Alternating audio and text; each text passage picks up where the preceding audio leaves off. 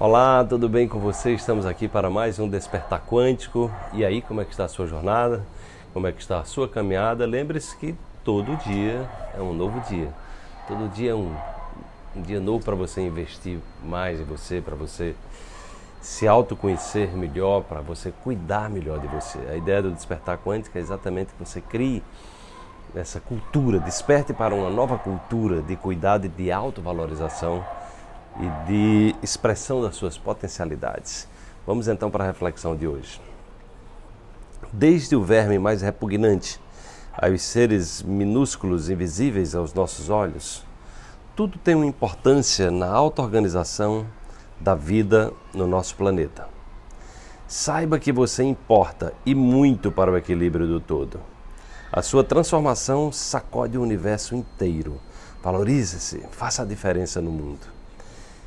É muito importante quando nós é, olhamos a vida no nosso planeta pela visão sistêmica, ou seja, a gente entender que nós fazemos parte de um grande sistema vivo. A própria Terra ela tem um, um, uma capacidade de auto-organização, a chamada teoria de Gaia mostra que a, a, Terra ela se comporta como um ser vivo, ela se autoprotege, então momentos que houve é, aumento de, de radiação é, do Sol, então ela, ela se reestrutura para que a vida permaneça. Então é um ser vivo, inteligente.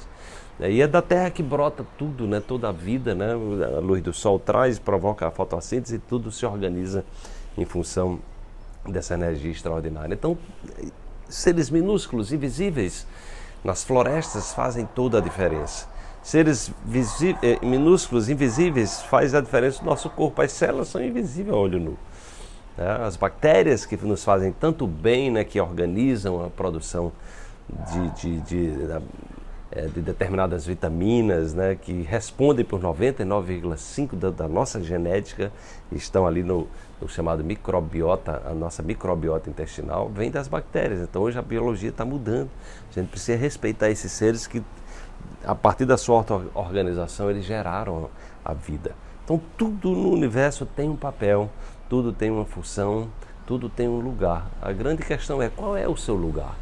Qual é o seu lugar de honra? Você está ocupando o seu lugar de honra?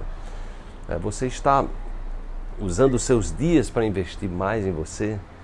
Né, para compartilhar os seus talentos, né, para investir mais em conhecimentos, para crescer como ser humano.